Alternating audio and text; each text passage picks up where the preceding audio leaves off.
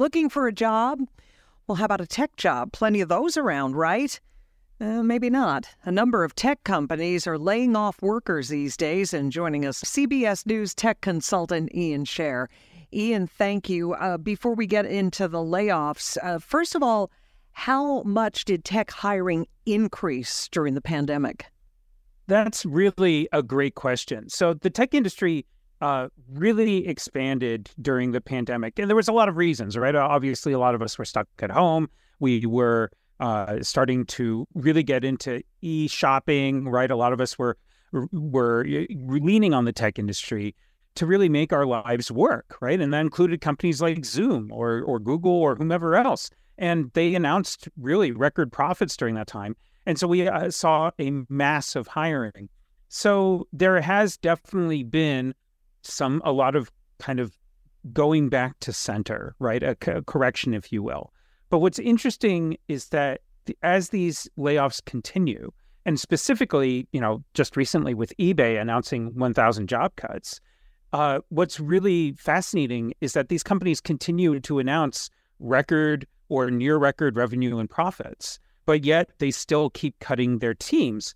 And maybe it's no surprise their stocks are all going up as it happens. Hmm, interesting. Okay, so it would seem that part of this is part of maybe uh, a natural uh, contraction. Does it have anything to do with tech companies starting to bring people back into the office? Because, you know, as we were just talking about the pandemic times, and it seemed like everybody was hiring.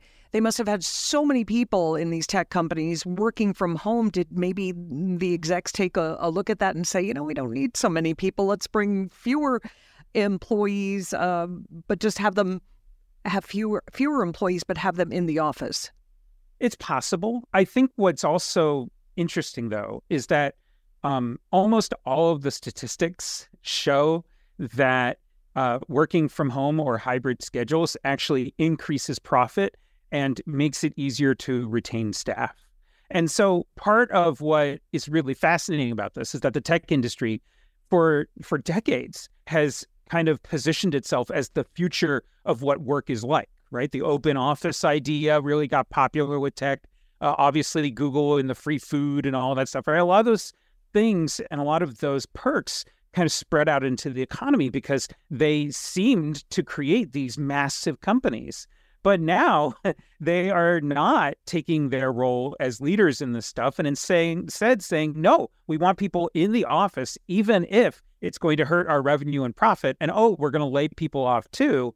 And what you know, what keeps being a problem here is the is the dissonance, right? The fact that these companies are doing so well and yet they're deciding to lay people off anyway. Mm, yeah, it's so funny. You mentioned Google.